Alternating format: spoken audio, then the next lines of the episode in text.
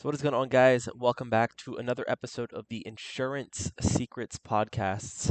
I want to start off and share with you a story a story of a lady who called me. She was desperate, uh, and it's why I make this podcast is to share with you the side of the business that I wish I knew.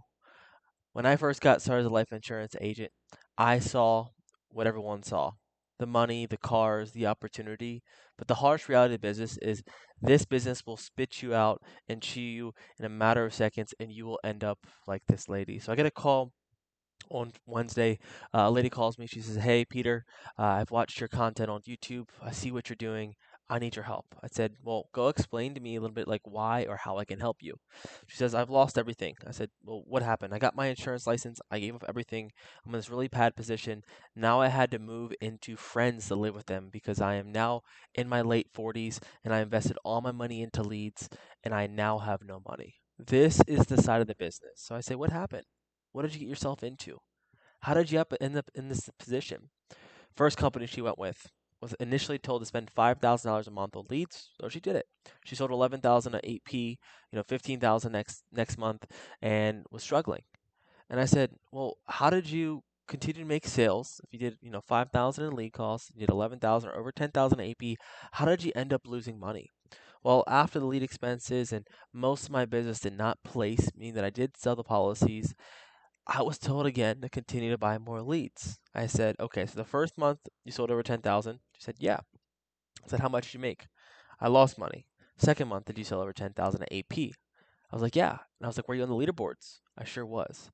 So two months in a row, investing five, six thousand dollars on lead spend, submitting the business, selling the policies, but ultimately seeing that the business does not stick, she ended up putting herself in a terrible position. And ultimately, after spending thousands and thousands of dollars, it was time for a change. I said, What happened after you left that company? Well, I went to another company, another IMO that uh, I could trust. Everyone else said they, they could trust. There's a plug and play system that you can just dive right into it, she tells me, and you can make all this money. And the person that's leading me is making well over $40,000 per month. I said, Okay, gotcha. And how did it go for you? Well, the first week I was there, I was told to only get one contract, and I submitted a few policies, but I was told to spend $1,000 per week on leads. And now I need your help. So, what I want to share with you guys is the side of the business that so many agents run into. The business where your upline, your recruiter, is going to make these false promises, but most importantly, I want to show you the three signs, the three warning signs that you need to be aware of before joining your IMO, before starting your journey as a life insurance agent.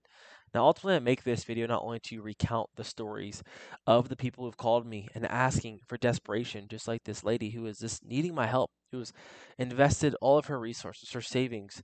Now she's having to live with someone else, and she believed in the life insurance industry. She believed in this upline. She believed in this leader. But what happens when she needs the help? They're not there anymore. So, the three warning signs that you need to know as a life insurance agent before you go pick your IMO. Now, for me, I wish I had this. The reason I make this podcast is I wish I could share myself or listen to this before I got started my life insurance journey.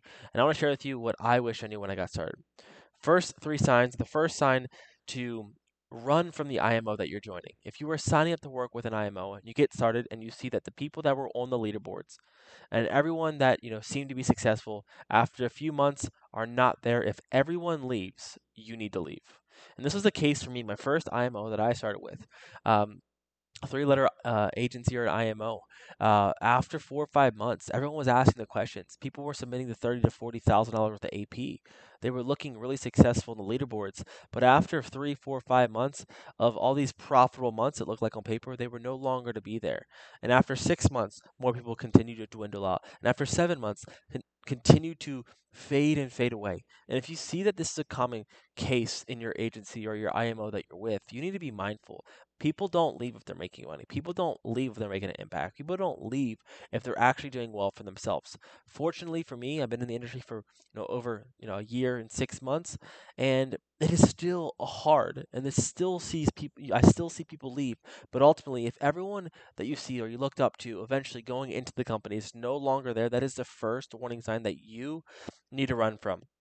And ultimately, it was in a case for me. I lived it firsthand. The second warning that you need to be aware of is that if there are you know bad leads or there's some type of way that they're selling you a product. So let me let me break that down for you. So number one, if the leads are really really bad and they have like a store that you can go to and buy the leads from the from the you know from your IMO, um, that is a red red flag. They're typically buying recycle leads, they're buying shared leads, and you need to be aware of that. But ultimately, a part of that is that if the leads are so bad, they're going to incentivize you. It's almost like a bait sweet switch.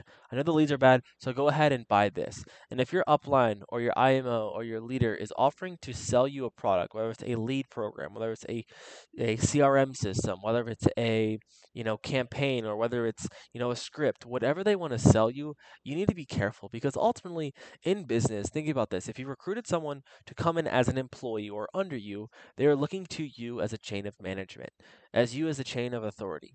Why would the authority in any other industry be like, hey, in order to hear from me or in order to be successful, you need to buy something from me before you earn my respect?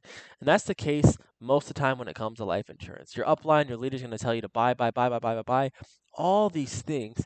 And by the end of it, you have nowhere to turn to. You spent thousands of dollars on leads, but ultimately the joke is on you as the agent. And it took me so long to realize this that most agents are just the product.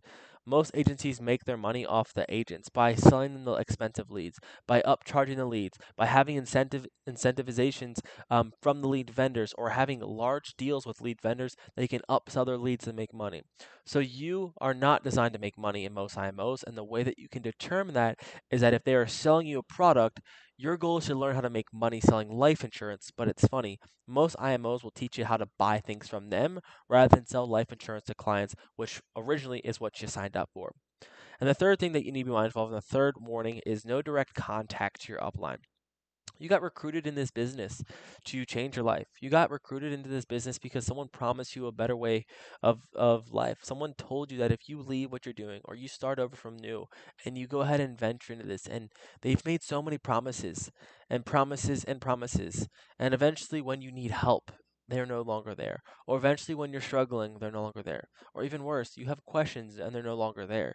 That is when you need to be aware that there are warning signs.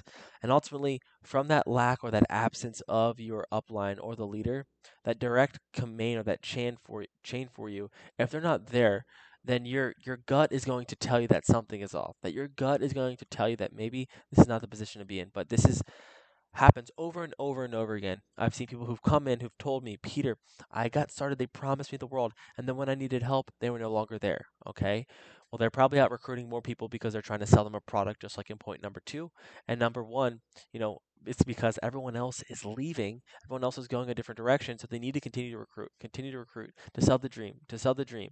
And then when the dream is not happening, they sell you a product, and when the product's not being sold, you run out of money, they need to go ahead and find new people, and then you leave. And it's a circle, it's a cycle that happens in the insurance industry that ruins lives, that ruins families, that gets people to go broke, and ultimately screws people over. And that's my goal in this industry is to change this for you to set a new standard, to stop taking advantage of people who want something better for themselves because this could be fruitful. This could be a very amazing opportunity for you. But the problem is the industry is set up to screw you over. So just want to share with you another secret, another little snippet of the side of the industry that no one's willing to share. I've seen this firsthand, and I want to share with you guys the stories that I run into every day to give you guys some context of what no one else is willing to share with you guys. Love you. Thanks for joining in. If there's any other you know, comments or podcast episodes, feel free to reach out to me. I look forward to sharing and growing with you guys. See you in the next one. Take care. Cheers.